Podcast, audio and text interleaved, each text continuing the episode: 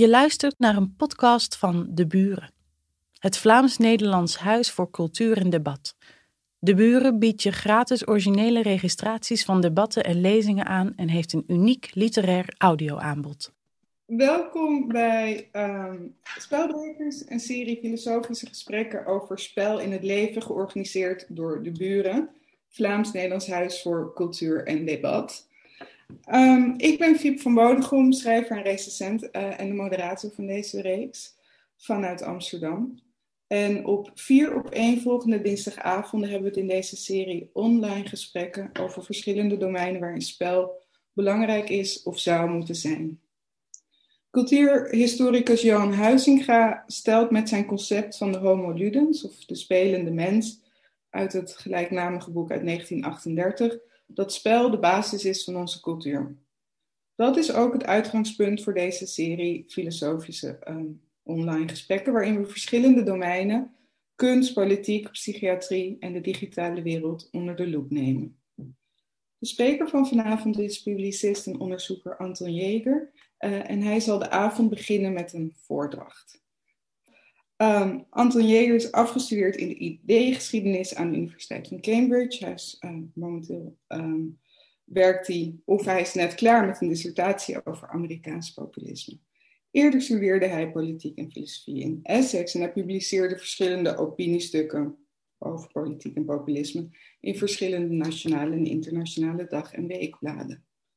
Ik zal allereerst beginnen met de lezing te delen met u. Ik wil het vanavond hebben over het concept van de regels van het spel. Ik wil eigenlijk een reeks recente schandalen uh, aanhalen die voor velen het belang van nieuwe basisregels voor ons internettijdperk lijkt aan te geven. Dus de vraag is, welke deontologische code komt er voor onze steeds digitalere democratie? Wat ik eigenlijk wil zeggen is dat onder die nieuwe regeldrift vooral een verloren hoop schuilt dat het internet ooit de teloorgang van onze democratie zou kunnen tegengaan. En dat is een van de zoveelste kostbare illusies uit de jaren tweeduizend die vandaag de dag duidelijk schipbreuk leiden. Dus ik wil eigenlijk beginnen met iets dat op drie augustus dit jaar gebeurde. Want toen publiceerde de Vlaamse krant De Morgen een lijst met achttien voornamen die voorzien werden van een eenletterige initiaal. En de krant zei, deze achttien reuzegommers kregen tien jaar cel na de dood van Sanda Dia. En dat artikel zelf werd gestoffeerd met uitgebreide toelichting bij de familie en professionele achtergrond van die leden in kwestie. Een week later berichtte de krant dat de gegevens van de aangeklaagden nu ook integraal op een blog te vinden waren, met achternaam erbij, en heel veel informatie over hun persoonlijke achtergrond. Begin september besloot de tv-zender V T M dan om zijn oude telefact-format te reactiveren voor een totale reconstructie van de zaak Dia. Dus zelfs de traditionele media vinden het eigenlijk heel erg moeilijk om de snelheid van het nieuwe digitale bij te houden. Vele advocaten rond de Reuzegomzaak maken zich openlijk al zorgen over de gevolgen van die telefactreportage en over die internetlekken, namelijk voor de integriteit van de rechtsgang. Want de Reuzegom-onthullingen zetten eigenlijk nogmaals een ongemakkelijke waarheid over het internet in de verf. Namelijk, de snelheid van het digitale strookt slecht met de logheid van ons rechtsapparaat. Dat leeft bij een zekere luwte en dat leeft bij een zekere traagte, net zoals vele andere instituten in onze rechtsstaat. En die kwestie roept voor velen ook de nood op om nieuwe basisregels of spelregels voor ons internettijdperk in te lassen, vooral politiek. Dus welke deontologische code komt er voor onze steeds sneller digitaliserende democratie? Maar eerst hebben we eigenlijk vooral wat historische achtergrond nodig. De Amerikaanse essayist Jeff Schellenberger die spreekt onlangs zelf van een nieuwe opofferingscultuur of een nieuwe soort van zondebokkencultuur, waarbij we online zoeken naar zondebokken en daarmee steeds verder bepaalde principes van onze rechtsstaat afbouwen en het liberalisme van binnenuit opeten. Zoals hij zegt, in de afgelopen jaren heeft de heersende liberale opinie twee verschuivingen ondergaan, die volgens critici vaak een uitdaging vormen voor de werkingsprincipes van ons rechtssysteem. Dat eerste is een toenemende sceptisch ten aanzien van principes als een eerlijk proces en het vermoeden van onschuld, dat we ook zien in zaken van de mediaberichtgeving over Reuzegom, De tweede is de oproep tot het afschaffen van instituten zoals politie, gevangenissen en andere instrumenten van wetshandhaving. Deze doelen, die vroeger vooral randposities waren, zijn nu vooral in de hoofdstroom terechtgekomen. Nu, Schullenberger is eigenlijk een maar van de velen die deze gemoedswisseling over het internet en over het digitale beginnen op te merken. Bijvoorbeeld in twintig zestien, nadat Russische hackers zogenaamd be- uh, verantwoordelijk werden gehouden voor de verkiezingsoverwinning van Donald Trump, werd er al volop opgeroepen om het verspreiden van fake news en van samenzweringstheorieën op internetplatforms legaal en informeel in te perken. En uh, Google en Twitter installeerden daarvoor bepaalde waarschuwingsknoppen. En onlangs verwijderde Facebook een reeks anarchistische en extremistische pagina's als onderdeel van een campagne tegen online extremisme. En zoals sommige met, uh, mensen zullen weten, op Twitter geldt de zogenaamde report-knop of de rapportage-knop als een doodsvonnis voor vele carrières. Het is vooral interessant te zien dat die regelziekte rond het internet er amper was in de vroege jaren van het medium, vooral de vroege jaren tweeduizend en de late jaren negentien negentig.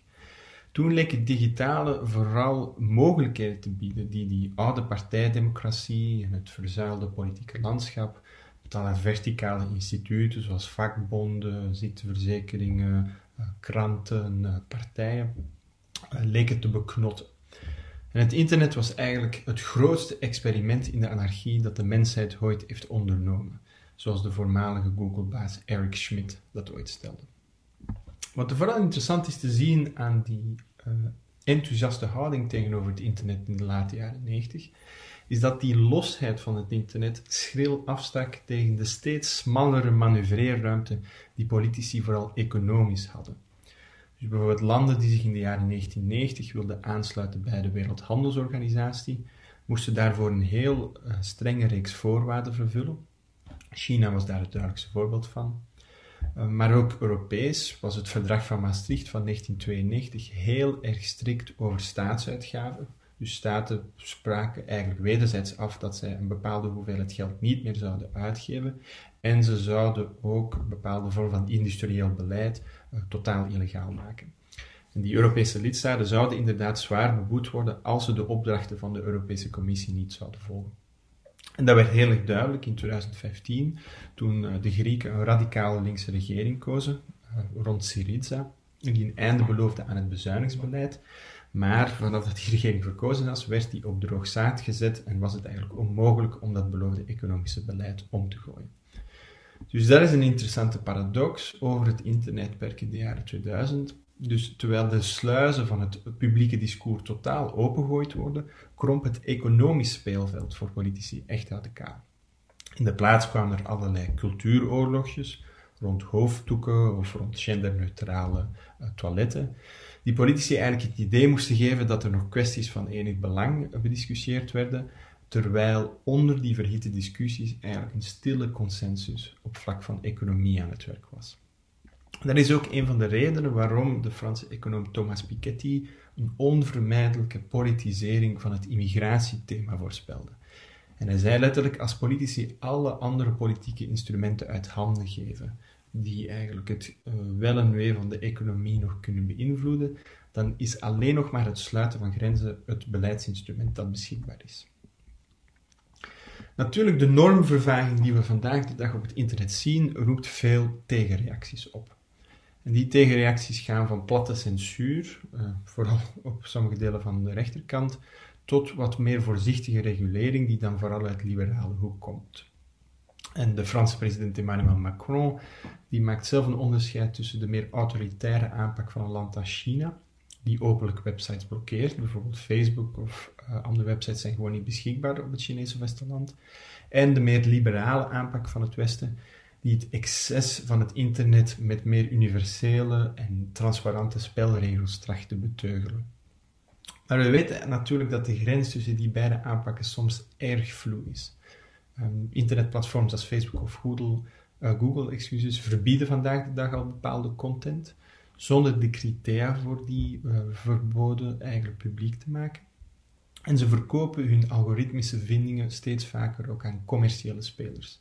Dat was ook al duidelijk tijdens het zogenaamde Cambridge Analytica-schandaal, waarin Facebook eigenlijk bepaalde informatie naar media concerns doorspeelde, die dat dan gebruikte in opdracht van bepaalde politieke spelers.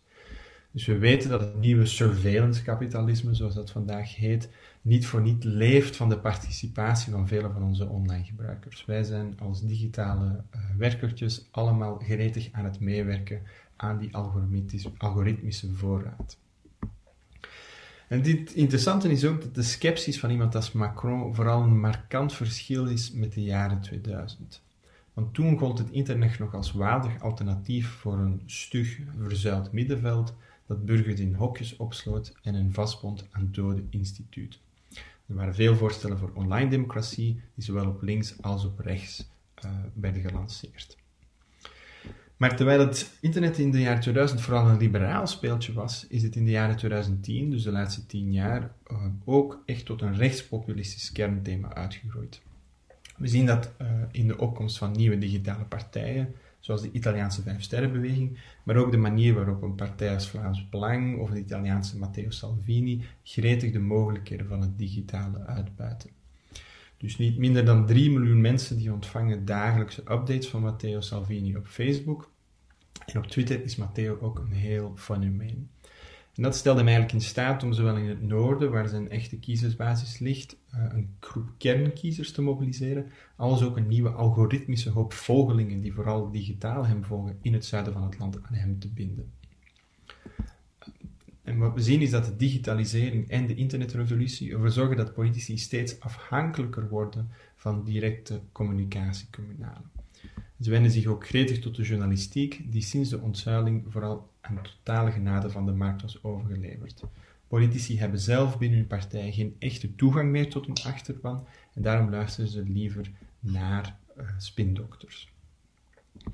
Dus wat we zien is dat anno tweeduizend twintig het internet als experiment in anarchie zijn emancipatorische beloftes niet heeft waargemaakt.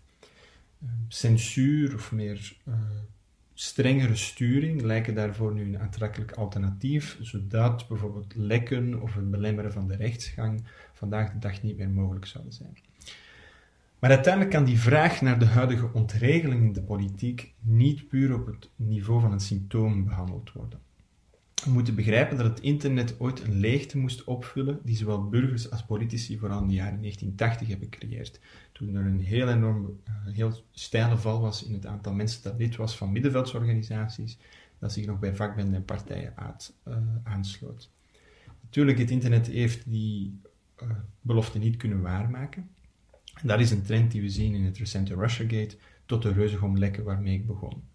Maar veel belangrijker dan besef van dat falen is de vraag waaruit die leegte ooit is ontstonden. Uh, waarom hebben wij zoveel hoop geïnvesteerd in dat internet en waarom heeft dat internet die hoop niet kunnen waarmaken? En jammer genoeg horen we die, vandaag, uh, die vraag vandaag de dag veel te weinig. En ik denk dat elke serieuze omgang met het vervallen van bepaalde spelregels in de huidige democratie eigenlijk met die vraag zou moeten beginnen.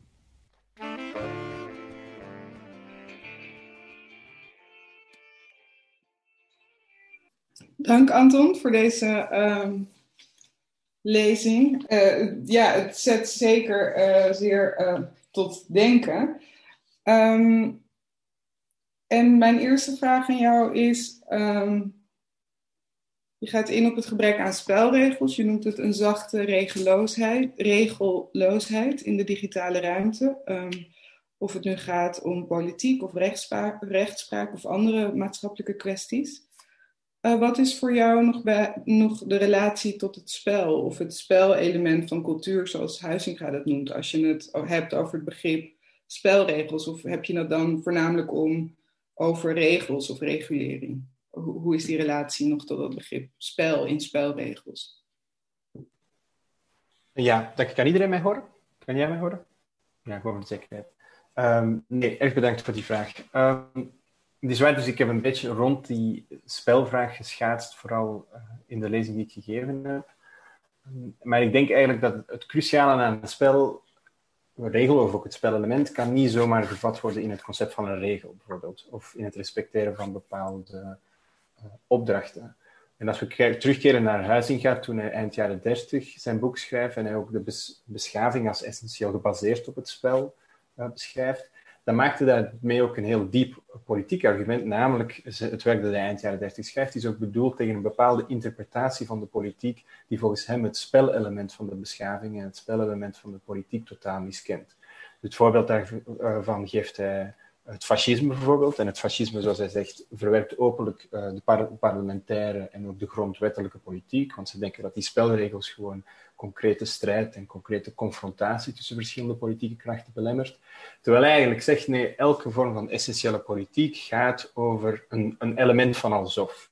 Dus als het nu over een debat in een parlement gaat, of een journalist die een politicus interviewt, of een politicus die een bepaald manifest um, respecteert, dat gaat altijd theatraal zijn, maar er is theatraal in zoverre ook bepaalde codes en bepaalde uh, morele Uh, regels zijn, die worden gerespecteerd, die we niet puur in wetten kunnen vatten.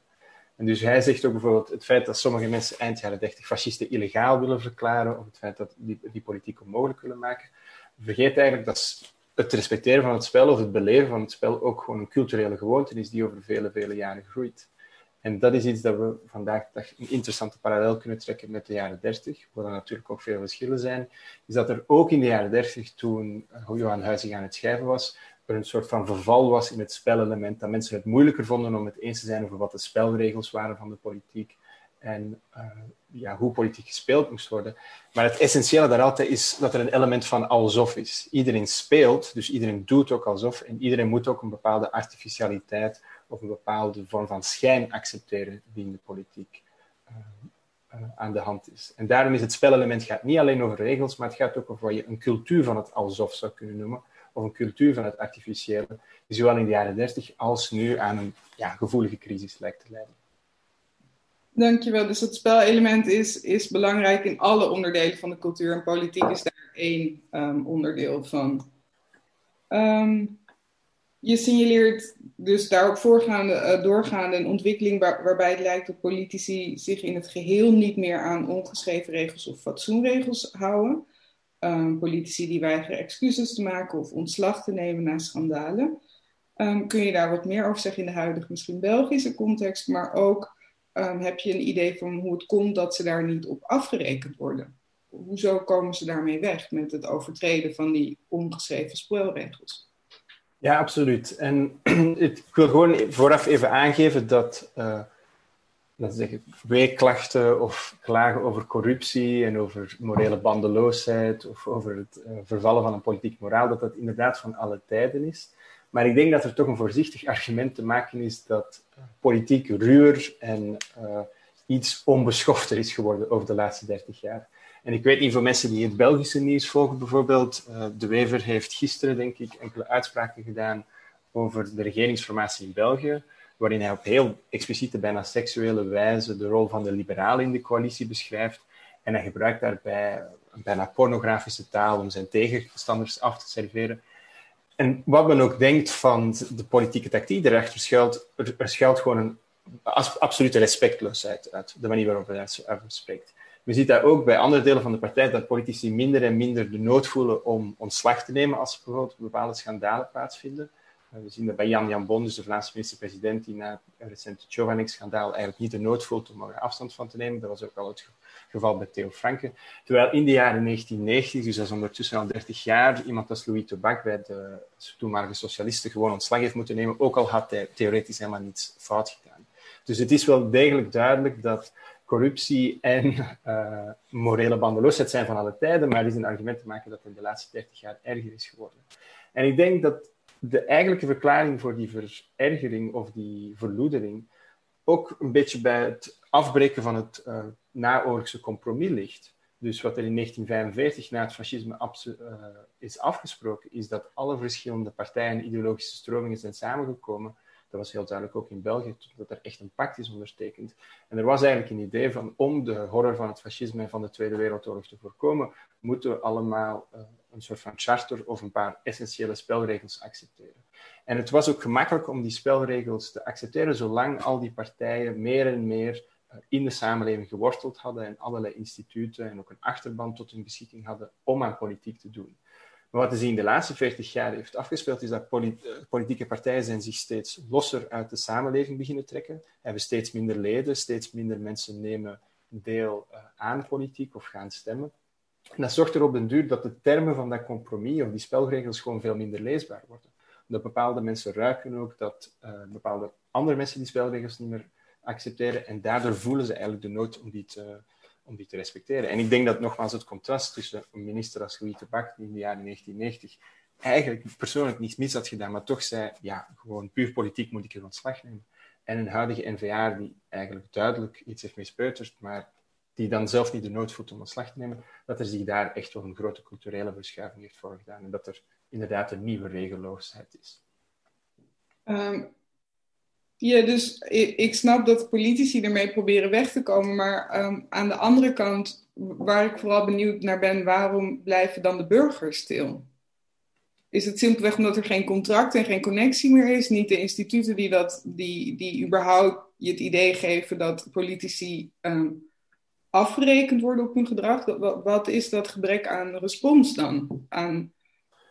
Ik, weet, ik weet niet direct of er een gebrek aan respons is. Uh, we hebben in de laatste twintig jaar wel degelijk heel veel nieuwe partijen gezien, die ook van buiten het uh, partijlandschap, uh, die traditionele partijen aanpakken. Tijdens de vorige uh, Europese verkiezingen hier in Vlaanderen haalden de traditionele partijen, dus de liberalen, de christendemocraten en socialisten, niet eens samen meer dan vijftig procent, wat historisch totaal uniek was. Dus tegelijkertijd is het duidelijk dat er wel degelijk ook een reactie is op uh, die loskoppeling die zich heeft voorgedaan in het partijlandschap. Tegelijkertijd denk ik dat de manier waarop burgers vandaag hun stem laten horen, die vooral digitaal is of die vooral via directe media loopt, dat die soms die illusie schept van een enorme invloed, dat er eigenlijk een manier is om vandaag de dag direct invloed uit te oefenen op politici, maar dat dat in de praktijk eigenlijk niet altijd het geval is. Um, en het klassieke voorbeeld daar nog van is politici van de dag de dag die via tweets naar hun volgers luisteren en die mensen expliciet vragen voor raad terwijl ze in de vergaderzaal zitten, maar die dan natuurlijk vanaf dat ze die tweets ontvangen nog al te puur kunnen beslissen wat ze met die input doen, of dat zij kunnen selecteren, dat ze vandaag de dag zelf valse uh, internetaccounts kunnen betalen om te doen alsof ze veel volgers hebben. En dat het er eigenlijk voor zorgt dat burgers die vandaag de dag hun protest willen uiten tegen die regelloze publieke sfeer, dat die dat met een repertoire kunnen doen dat eigenlijk heel smal is en dat soms ook niet efficiënt is. Heel helder. En uh, dus terwijl je aan de ene kant um, dus analyseert dat er uh, schijnbare routes zijn voor de burgers om zich te laten horen, maar die hebben helemaal geen uh, praktische gevolgen, laat je ook zien dat aan de andere kant politici steeds meer ru- minder ruimte hebben, omdat hun beleidsruimte wordt overgenomen door een economisch veld dat helemaal niet politiek gecontroleerd wordt of zelfs beïnvloedbaar raakt. Uh, je schrijft, terwijl het internet de sluis van het discours opengooide, kromp het economische speel, speelveld radicaal. En in plaats daarvan kwamen de periodieke cultuuroorlogjes. Um, mijn vraag... Um, is, denk je dat de politiek steeds theatraler, persoonlijker en op schandalen uh, gericht is? Schandalen zonder consequenties, zoals we net gehoord hebben. Juist omdat ze minder macht hebben. Is dat nog de enige um, vorm van... Is theater nog de enige vorm van politiek geworden? Een persoonlijke vorm van theater? Ja, daar ben ik uh, zeker van overtuigd. En ik denk dat er een hele lange reeks is van recente politici die... die overdrijvende theatrale stijl ten gevolge van uh, gekrompen beleidsruimte echt heel erg goed uitbeelden. En we zagen dat duidelijk bij iemand als uh, Nicolas Sarkozy in Frankrijk, die origineel verkozen werd op een platform om de Europese Unie radicaal te hervormen, die heel de architectuur van de eurozone ook ging omgooien, maar die uiteindelijk heeft moeten inbinden tegenover zijn Duitse collega's en eigenlijk niets van zijn plan heeft klaargekregen. Maar tegelijkertijd was Sarkozy ook een politicus die heel radicaal die identiteitskaart uh, heeft getrokken. Hij heeft uh, toen een zogenaamd debat over de nationale identiteit gestart. Er is zelf nog een website die je kan bezoeken waar mensen allemaal voorstellen mochten inzenden van waar ze aan dachten. Als het over Frankrijk ging, die heel sterke uh, uh, retoriek aansloeg omtrent de islam. Maar als je dan een beetje naar zijn beleidseffenis kijkt, dan zie je dat hij eigenlijk van zijn origineel programma bitter weinig heeft kunnen realiseren. En daar zie je gewoon heel duidelijk dat hij heeft cultureel proberen te compenseren wat hij economisch niet gedaan heeft kunnen krijgen.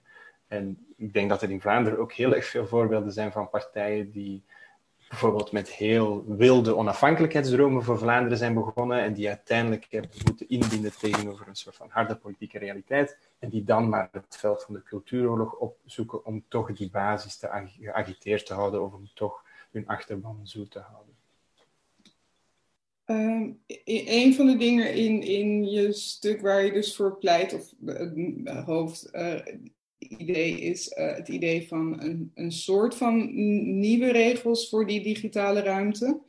Um, maar als het gaat om internet als speelveld van de politiek, uh, maar altijd door middel van een commerciële infrastructuur natuurlijk, Um, en de geprivatiseerde, um, is er dan überhaupt nog een centrale instantie die genoeg macht en controle heeft om regels voor dat veld uit te vaardigen? Waar zou dat liggen, die macht of de mogelijkheid?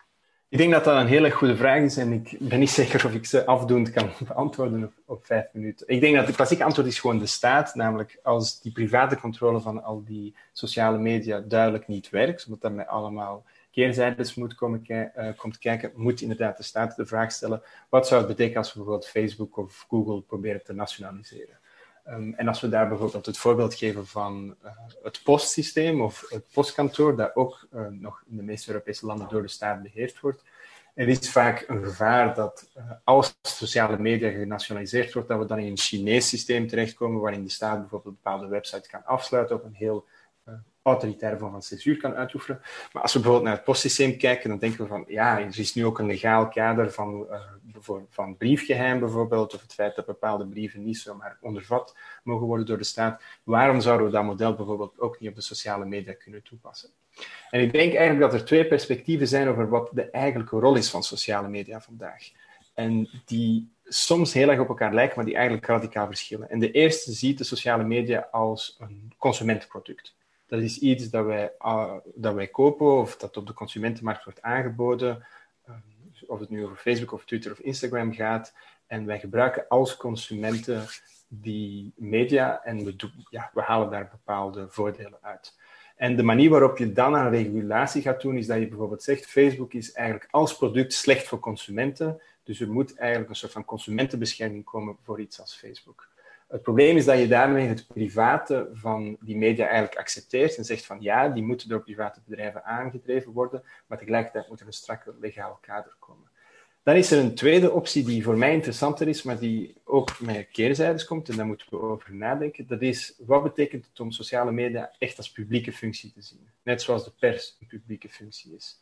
En wat we nu eigenlijk al hebben, is dat heel veel Vlaamse kranten worden gesubsidieerd, krijgen onwaarschijnlijk veel geld van staatswegen om te overleven, maar heel veel van dat geld verdwijnt wel in, in, in private zakken en wordt eigenlijk gebruikt om private mediaconcerns uh, levend te houden. En de vraag is eigenlijk, als die al publiek gefinancierd worden, is het dan niet mogelijk om te zeggen, kunnen wij die media of die kranten en die publieke omroepen hun onafhankelijkheid uh, laten bewaren? Maar en tegelijkertijd onder een vorm van staatsgezag uh, te zetten, zodat ze niet meer afhankelijk zijn van de markt. Want uiteindelijk wat we zien bij Facebook en Twitter is dat wat echt uh, die regelloosheid aandrijft, is het feit dat zij die content moeten verkopen. Dus als we ook naar Cambridge Analytica kijken, het ging er echt over dat Facebook zijn beursgang wilde verzilveren en al dat geld wilde binnenrijven. En daarom is het ook begonnen om al die privégegevens te verkopen. En daarom denk ik dat die consumentenaanpak of die consumentenverdediging tegenover Facebook eigenlijk minder krachtig is dan het idee dat de pers en sociale media zijn allebei uh, publieke instituten en daar moet ook een vorm van publieke controle op zijn zonder dat we echt in censuur verzanden. Ja, als je kijkt nu naar uh, het politieke klimaat, zie je dat als, zou dat iets zijn wat verwezenlijkt zou kunnen worden in komende decennium? Of? Um, dat, dat twijfel ik ten zeerste, maar nogmaals, ik denk niet dat het zin heeft om daar heel sterke um, nee. voorspellingen over te doen. Ik denk wel dat er een gevaarlijk vraagstuk begint te ontstaan over wat de rol is van sociale media in het aandrijven van bijvoorbeeld geweld. Uh, we weten dat bijvoorbeeld naar aanloop van de Amerikaanse verkiezingen heel veel van het geweld dat ook van milities komt, dat dat expliciet via het internet gepland wordt, maar dat samenzweringstheorieën ook dat geweld aandrijven. En op den duur gaat dat allerlei legale en politieke vragen creëren van oké, okay, uh, net zoals de radio in de jaren negentien negentig de Rwandese genocide heeft geholpen en net zoals de radio Hitler heeft geholpen in de jaren negentien dertig, wat zou het betekenen om dergelijke tragedies te vermijden door die media aan de banden te leggen? Um, en ik denk niet dat er snel een oplossing gaat gevonden worden, maar ik denk dat die vragen alleen maar pregnanter gaan worden en dat we dus veel sneller geconfronteerd gaan worden met de nood aan een oplossing daarvoor. Zeker, ja, helder. Um, de, tot zover was het verhaal vrij um, uh, abstract misschien tot een bepaalde hoogte, maar zou je... Um... Nee, eerst nog een uh, andere vraag. Um, dit is een vrij sombere prognose over het, uh, de functie en het gebruik van social media, wat natuurlijk als we de krant openslaan ook uh, simpelweg be- be- waarheid is. Maar hoe verhouden voor jou misschien meer uh, ludieke uh, en effectieve ele- elementen van digitale cultuur, zoals memes die natuurlijk uh, beide kanten op kunnen gebruikt worden, of sarcasme, of het bevragen van macht door een partij die verder helemaal geen stem heeft. Hoe verhoudt dit zich, um, bestaat dat gebied ook nog, dat relatief vrije gebied waar politiek en spel wel samen kunnen komen? Um, ja. ja, dus ik, ik ga absoluut toegeven dat ik waarschijnlijk iets te pessimistisch ben geweest in de originele lezing, vooral omdat ik zelfs zo'n gretige internetgebruiker ben, of het nu over Twitter of Facebook gaat, dat ik ergens een beetje schuld moet bekennen dat uh, dat, dat niet strookt met mijn eigen handelingen op dagelijkse basis op het internet. Um, ik denk dat het probleem eerder overschatting is dan miskenning. Dus het, we hebben te veel hoop geïnvesteerd in het internet, maar dat betekent niet dat het internet geen politieke beloftes heeft. Uh, ik vind dat er inderdaad een nieuwe mondigheid is, uh, als het nu gaat over uh, financiële lekken, als het gaat over kritisch bepaalde informatie ondervragen, als het gaat over bijvoorbeeld de autoriteit van bepaalde wetenschappelijke uh, branches ondervragen, dan vind ik dat er democratisch vandaag de dag veel, veel meer mogelijkheden zijn. Dat is ook iets dat je ziet in die ludieke spelcultuur die op bepaalde platforms en media is gegroeid, dat er daar wel degelijk een mogelijkheid is tot sociale verbinding, of dat uh, verschillende gemeenschappen over continenten heen bepaalde discussies met elkaar voeren, vooral academisch en intellectueel. Uh, daar valt dat gewoon absoluut niet te miskennen. Um, wat ik gewoon wil zeggen is dat uh, dergelijke nieuwe digitale gemeenschappen nooit een substituut kunnen zijn voor wat we in de twintigste eeuw als klassieke politiek kenden. Uh, dus het, het idee dat het Facebook-forum vandaag het parlement heeft vervangen, of het idee dat uh, de comment-sectie op de krant uh, de lezersbrief totaal uh, uh, achterhaald heeft gemaakt, dat vind ik een gevaarlijke illusie, omdat er daarmee enkele heel moeilijke politieke vragen eigenlijk niet gesteld worden. Dus tegelijkertijd kan je zeggen, het internet heeft onwaarschijnlijke verwezenlijkingen uh, mogelijk gemaakt, maar tegelijkertijd stoten we op de limieten en bepaalde mensen zijn zich gewoon niet bewust genoeg van wat die limieten eigenlijk zijn. En als we dan misschien aan iets minder hoge eisen uh, zouden onderwerpen, dus niet zozeer uh, de commentsectie van mensen die krant lezen en de moeite nemen om ook te reageren, maar het koffiehuis? De publieke ruimte die altijd al misschien minder aan regels is um, onderworpen, maar er wel moet zijn. Zou daar nog misschien een, een optie voor zijn? Of is het daarvoor ook te veel andere belangen? Um. Ik bedoel, ja, het koffiehuis is een heel interessante parallel, omdat dat natuurlijk ook origineel privaat werd uitgebaat. Dat was ook geen publiek instituut. Dus het is eigenlijk niet om te zeggen van gewoon dat het internet nu privaat is, betekent niet dat er later geen uh, publieke mogelijkheden daarin schuilen. Um, Tegelijkertijd denk ik alleen dat het internet... Um, het, het internet is niet zomaar een instrument. Het is niet gewoon iets dat je gebruikt om een bepaalde boodschap over te brengen. Het internet heeft ook een soort van interne logica die vooral sociaal zich uitwerkt. En ik ben er ook ten zeerste van overtuigd dat de anonimiteit of de agressieve anonimiteit die bij het internet komt kijken een heel ander debat impliceert dan wat er vroeger in een koffiehuis gehouden werd. Dus in een koffiehuis was er een vorm van confrontatie die ook op een bepaalde manier lichamelijk was. Terwijl op het internet, of het nu over reaguurders gaat, of over wraakporno en allerlei uh, vieze fenomenen, die anonimiteit uh, werkt ook een bepaalde gruwelijkheid en bloedtorst in de hand, die op den duur alleen maar uit de hand kan lopen. En daarom vind ik ook dat, het, dat je het internet niet zomaar als een instrument kan behandelen, want op den duur heeft het zijn eigen logica en zorgt het er ook voor dat het bepaalde sociale codes die we vroeger hadden eigenlijk niet meer respecteren. Um, dus het fascinerende is eigenlijk in een wereld bijvoorbeeld waarin vrouwen um, steeds meer rechten verkrijgen en misogynie zogenaamd maatschappelijk op de terugkeer was, dat het internet op een bepaalde manier misogynie heeft heruitgevonden. Net omdat er nu een grote groep mannen is die totaal anoniem en zonder consequenties dergelijke uitlatingen kan doen. En in die zin is er zowel een emancipatorische als een duisterere kant daaraan. In, in zoverre van, ja, het doet hele goede dingen op één vlak, maar dan verergert de zaak wel op een ander. Ja, ja, en het is interessant dat uh, die term was nog niet gevallen, dat er een interne logica is. Dat het niet een no- neutraal instrument is, maar dat het een instrument is dat bepaalde dingen versterkt. Um, uh, dempt uh, en zelfs creëert door simpelweg de technisch, technologische mogelijkheden van het instrument zelf. Eerder had je het over die verschuiving waar aan de ene kant politiek steeds minder ruimte had uh, om daadwerkelijk zinvol beleid te voeren, omdat ze uh, steeds minder economische vrijheid hadden. En aan de andere kant um, andere instituten afkalven en het internet opkomt als soort van de vo- het platform om politiek te bedrijven. Zijn dat twee, zijn die dingen aan elkaar gerelateerd, anders dan dat ze gelijktijdig in de tijd voorkwamen?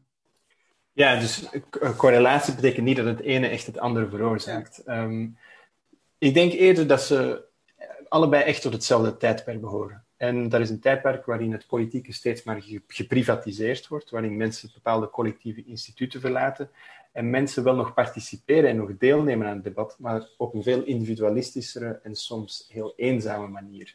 En in die zin, um, het feit dat in de jaren negentig het klassieke partijlandschap in elkaar stort, het feit dat partijen hun klassieke leden laten vallen en toch gewoon naar spindokters en uh, mediagoeroes gaan om hun verkiezingen te winnen, loopt, of laten we zeggen, is enorm compatibel met een wereld waarin iedereen thuis gewoon op zijn computer zit te reageren op bepaalde uh, krantenartikels.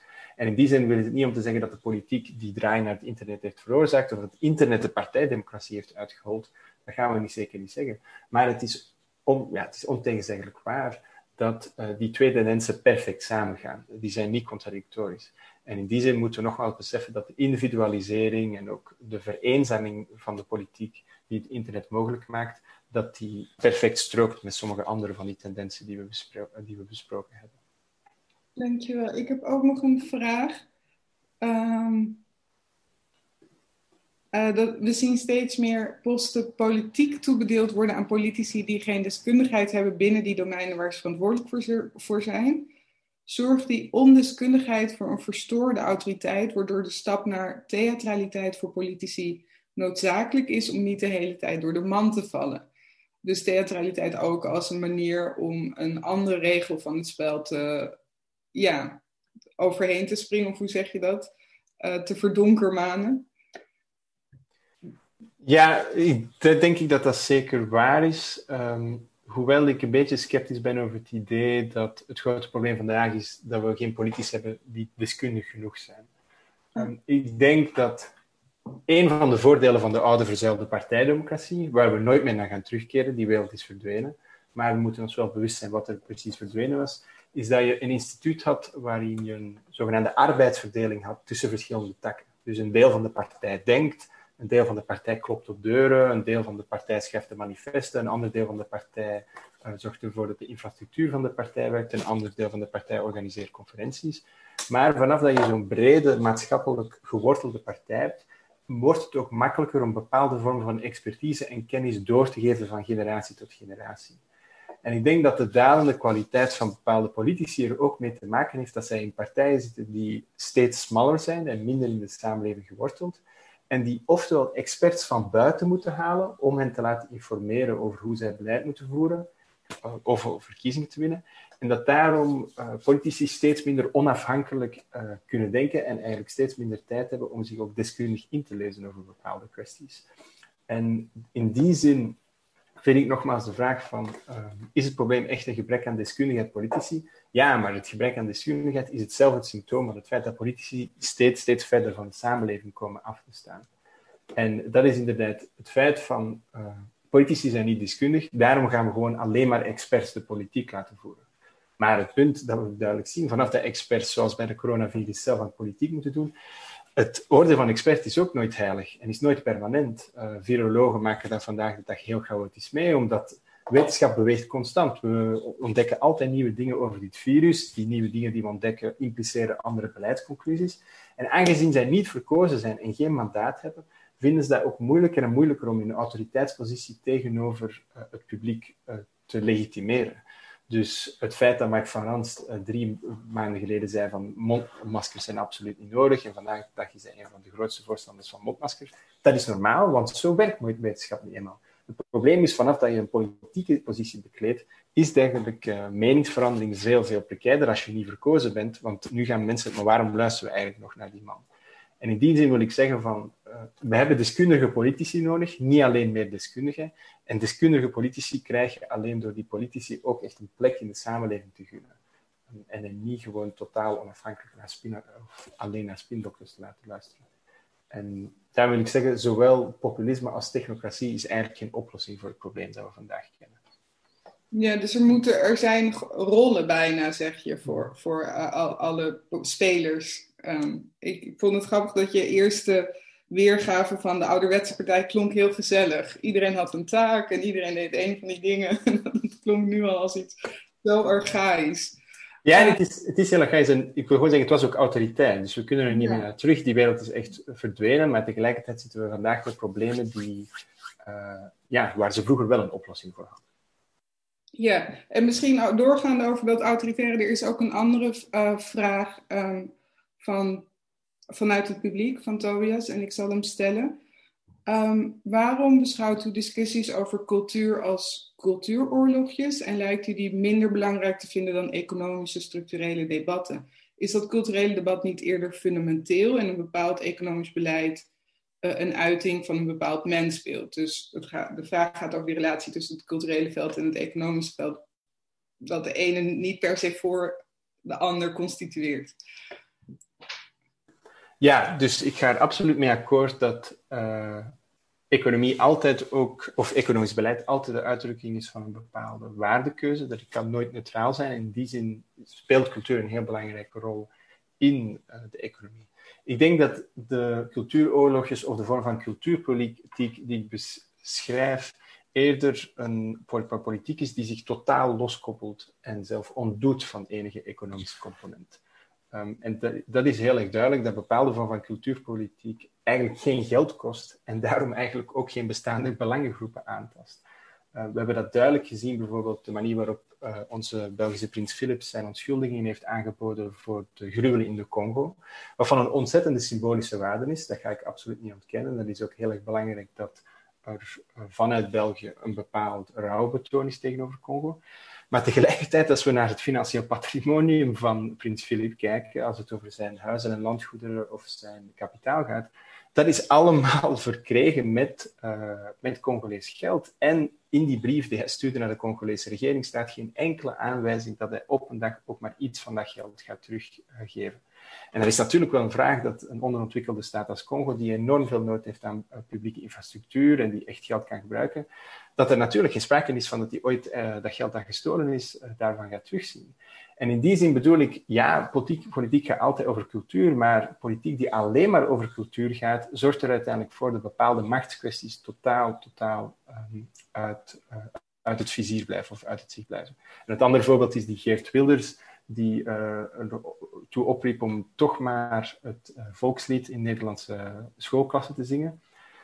We kunnen het wel voor- en uh, nadelen van het voorstel bepalen, maar wat er duidelijk is van, ja, het kost geen geld om in de schoolklas een, uh, een volkslied te zingen. Er wordt niet de vraag gesteld of de leraars meer betaald moeten worden, er wordt niet de vraag gesteld of er meer budget naar scholen moet gaan. Uiteindelijk komt er gewoon een culturele oplossing die zegt dat elk, uh, elk kind uh, de ochtend Uh, het Nederlandse volkslied moet zingen. En in die zin is pure cultuurpolitiek, die totaal is ontdaan van de economie, voor mij wel degelijk schadelijk en op zijn dure verarming van de politiek. Heel duidelijk, ja. Juist omdat het economische component wat erin zou moeten zitten, mist. Uh, bewust zelfs, uh, in sommige gevallen. Ik had eigenlijk nog meer een soort um, historische vraag misschien. Um, Je, zet, je stuk is, enig, uh, is een soort, wordt afgezet tegenover een idee van um, internetcultuur die um, ooit bestaan had. Um, en ik vroeg me af, uh, je hebt daar uh, onderzoek naar gedaan. Uh, dus je zet de huidige staat van het internet af tegen die aan de begindagen van het fenomeen. Uh, denk je dat het in die begindagen, dus eind jaren negentig, begin jaren tweeduizend... het internet, uh, dat het een breed gedragen overtuiging was dat het, dat, het teloor, dat het de teloorgang van onze democratie zou tegengaan, of dat het een vrije publieke ruimte zou worden? Of was dat altijd meer een droombeeld van ja, anarchisten, libertariërs, uh, techno-optimisten, uh, noem maar op? Ja, dus ik denk zeker dat de felste vormen van die internetutopie uh, door... Door, een bepaalde, door bepaalde extremen werden, of door bepaalde radicalen werden uitgedragen. Maar tegelijkertijd vertookt dezelfde radicale, denk ik, een algemeen levensgevoel dat in de jaren tweeduizend bestond. Dat het internet was niet de enige oplossing voor het verval van de democratie, maar er werd wel een enorme hoop in geïnvesteerd als één van de voornaamste oplossingen daarvan. Uh, dus er een heel grote uh, literatuur over webdemocratie, of, of de manier waarop hackers bijvoorbeeld uh, bepaalde vormen van politieke debat of bepaalde vormen van uh, publiek debat weer mogelijk zouden kunnen maken. En ik wil niet zeggen dat er daar helemaal geen resultaten zijn geboekt, maar uh, het feit dat die online democratie, andere vormen van de democratie in de jaren tweeduizend, jaren tweeduizend tien, niet helemaal heeft kunnen vervangen, is nu vandaag de dag wel heel erg duidelijk. En als we vandaag de dag bijvoorbeeld kijken naar een digitale partij als de Vijf Sterrenbeweging, die met haar zogenaamde Rousseau-platform altijd direct haar leden consulteert. Maar als je een beetje dichter kijkt wat er daar afspeelt, is wel, het Rousseau-platform is in privaat bezit van een van de leiders van die partij. Uh, er is een heel slimme tactiek die zij toepassen, vanaf dat die consultaties plaatsvinden, dat zij bepaalde vragen afketsen of bepaalde vragen wissen. Zij uh, selecteren vooraf ook welke vragen er gaan bepaald worden. Dus het idee dat er daarmee meer democratische controle zou ontstaan, is binnen die partij absoluut niet, niet waar. Wat het heeft toegestaan is dat bepaalde centrale leiders daarmee nog meer macht hebben kunnen toe-eigenen. En ik denk dat er dus ook iets ziet dat je in het geval van Trump en zijn sociale mediastrategie heeft kunnen zien. Um, dus het idee is niet om te zeggen van het internet was dé oplossing in begin jaren tweeduizend, maar er was wel een bepaalde naïviteit tegenover het idee van oké, okay, de publieke sfeer kan je weer opengooien door al die digitale mogelijkheden uit te buiten, terwijl we in de jaren tweeduizend, uh, sorry, in de jaren tweeduizend tien een heel andere kant van het internet gezien hebben. Zou je zeggen, als je in de speltermen blijft, dat er een optie is voor burgers om niet mee te spelen? Uh, die, is er, die is er en die wordt bijvoorbeeld in Frankrijk uh, volop benut. En dat is uh, abstentie of niet stemmen. Um, en in Amerika is er, uh, de grootste partij is die partij van de niet-stemmers. Dus vijfenvijftig procent van de Amerikanen. Sorry, laat ik specifieker zijn. Niet zozeer in de, in de zin van niet stemmen, maar niet participeren. Want je hebt het bijvoorbeeld ook over surveillancekapitalisme. Het idee dat wij bijdragen aan al deze platforms. Uh, uh, en dat niet als arbeid gezien wordt, maar desondanks op gekapitaliseerd wordt. Maar in die zin, um, je, je schetst het beeld waarin um, uh, de, de gebruikelijke um, kanalen voor politiek, zoals uh, kranten en dergelijke, afgeka- ka- afgekoopt zijn. Uh, maar uh, de inter- het internet nog blijft en steeds sterker wordt. Is er een optie om wel politiek te participeren, maar dat niet te doen via uh, het online doma- domein? Kun je politiek nog spelen zonder dit veld? Dat denk, ik denk dat dat heel erg moeilijk is. Um, en ik denk eigenlijk dat uh, het idee van een exodus of een soort zogenaamd afscheid van het digitale, dat dat vandaag de dag uh, voor sommige mensen misschien nog mogelijk is, maar dat dat, uh, als je vandaag als po- politieke partij wilt overleven, dat dat zonder sociale mediastrategie gewoon absoluut niet gaat. Ik denk dat er wel een verschil is tussen je partij exclusief rond een sociale mediastrategie bouwen, Um, en je partij, laten we zeggen, klassiek laten wortelen binnen de samenleving en daar rond dan uh, sociale media tactieken op te bouwen. En ik denk dat die partijen die eigenlijk het sterkste en het meest weerbaar zijn in de huidige politiek, net ook die partijen zijn die een combinatie van allebei doen. Dus in België hebben we bijvoorbeeld de PvdA of de P T B in Wallonië, die heel erg sterk geworteld is in bepaalde middenveldsorganisaties, die ook een thuis heeft gewonnen in de vakbonden, en die op die maatschappelijke worteling eigenlijk een sociale media uh, campagne voert. Dat is zelfs uh, zichtbaar op rechts bij het Vlaams Belang. In zoverre van het Vlaams Belang zich onderscheidt van de N V A, in zoverre dat zij nog altijd op deuren gaan kloppen, dat zij lokale afdelingen hebben, dat zij militanten hebben die uh, toch de straat op kunnen gaan, en dat zij tegelijkertijd de partij zijn die het meest aan sociale media afgeeft. En daarom denk ik dat bijvoorbeeld de N V A, die eigenlijk niet zo heel veel leden heeft in vergelijking met andere partijen, die dertig mensen op de mediaafdeling heeft kunnen werken. Dus dat betekent dat één persoon daar voltijds met Instagram bezig is, één persoon is voltijds met Twitter, één persoon doet voltijds uh, Facebook. Dat die partij op den duur zwakker staat, net omdat ze die worteling in de samenleving heeft uh, verwaarloosd. Terwijl Vlaams Belang of de PvdA erin slagen om dat digitale en dat klassieke met elkaar te combineren en daar nog krachtiger uitkomen. Dus je zegt, nog, politiek is nog steeds niet uitsluitend een virtueel speel, spel. Uh. Nee, in, in machtstermen zeker niet. Nee. Ik heb nog een vervolgvraag van uh, Tobias. Um, en, en um, optimistisch misschien. Heeft u een concreet beeld van de manier waarop um, het internet of digitale middelen wel kunnen bijdragen aan een democratisch proces? Dus ja, dat is zijn vraag. Dus op dit moment dan misschien. Um, ja, en ik denk dat ik een aantal voorde- voorbeelden daarvan kan geven. Maar het sterkste voorbeeld vind ik nog altijd uh, gewoon het pra- de praktijk van het klokkenluiden. Dus het feit dat je vandaag de dag via internet, uh, als het nu over Wikileaks gaat, over andere lekken, heel gemakkelijk bepaalde informatie kan verspreiden, dat die informatie ook gez- zo gedecentraliseerd is dat uh, die vanuit een centraal punt niet gecontroleerd kan worden, en dat dat wel degelijk tot een meer geïnformeerde en ook uh, kritische burgerbevolking leidt, uh, leidt op lange termijn. Uh, de keerzijde daarvan is inderdaad dat je ook samenzweringstheorieën hebt en dat je allerlei mensen hebt die waanbeelden hebben over hoe de wereld in elkaar zit, omdat al die waanbeelden ook op het internet beschikbaar zijn. Maar als je erover nadenkt dat het publiek verspreiden van informatie door het internet mogelijk, uh, makkelijk is geworden, dan, ja, dan moet je gewoon een volmondig ja daarop zeggen. En ik denk dat we ons niet helemaal bewust zijn van de democratische verrijking die dat vormt, omdat dat te veel wordt overschaduwd door, overschaduwd door de keerzijde. Maar ik denk dat dat klokkenluiden en die publieke beschikbaarheid van informatie, dat dat wel degelijk uh, ja, dat dat een democratische deugd is. En dat zal dat blijven.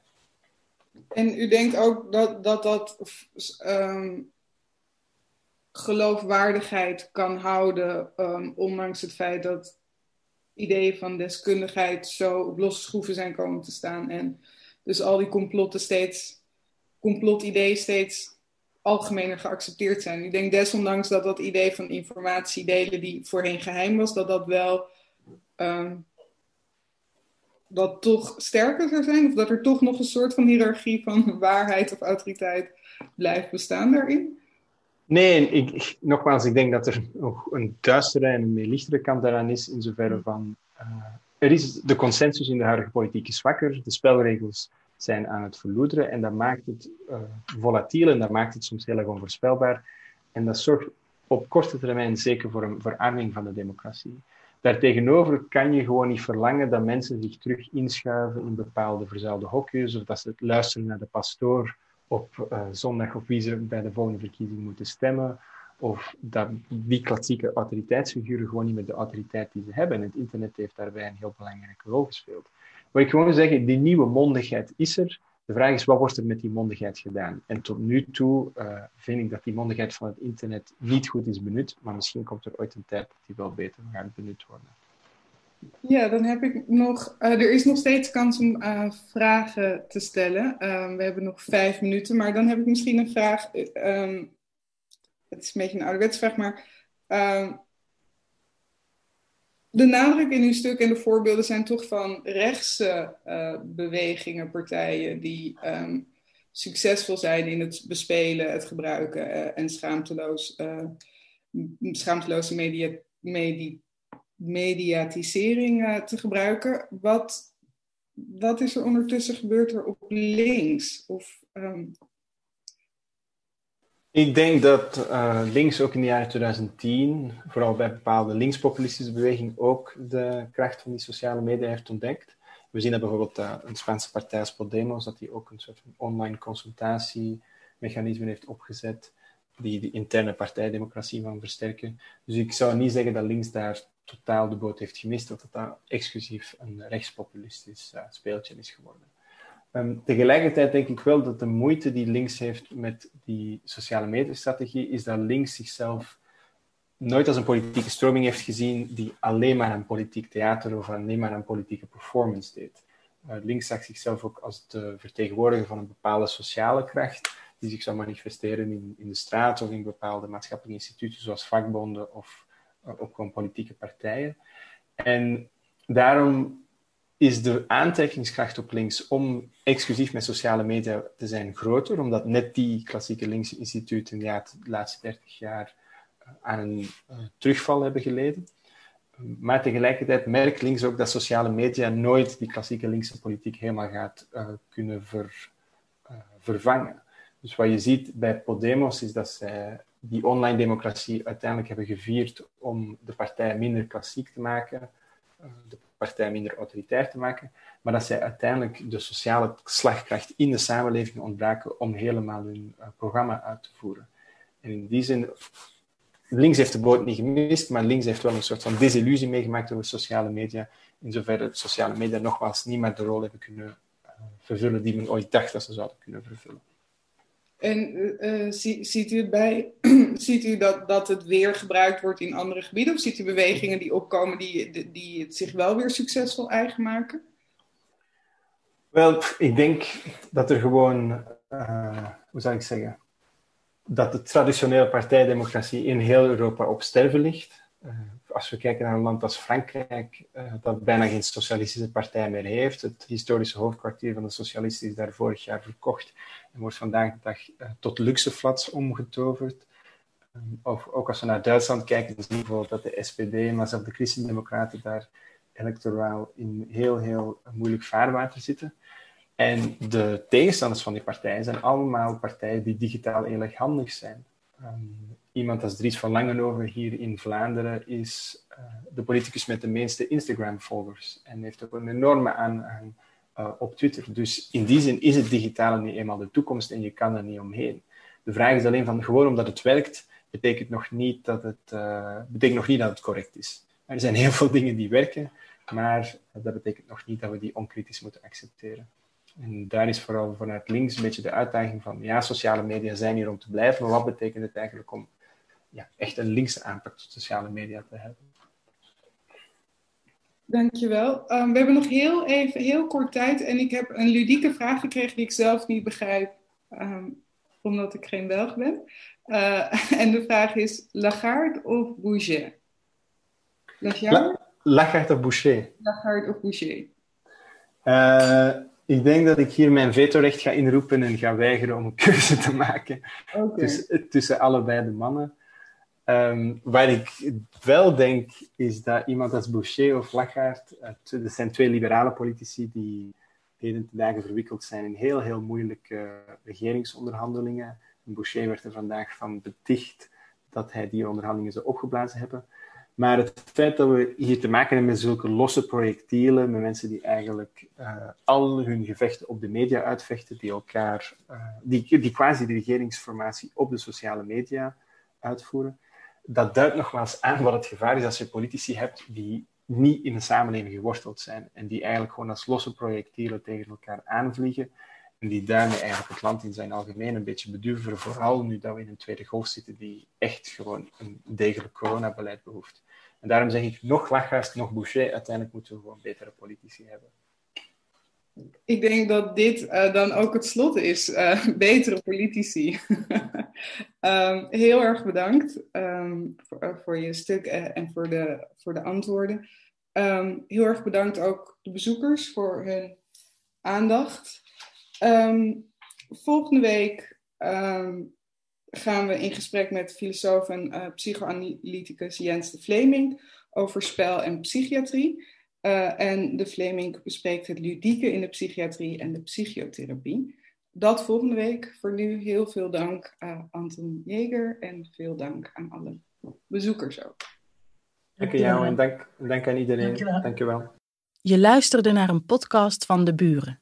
Het Vlaams-Nederlands Huis voor Cultuur en Debat.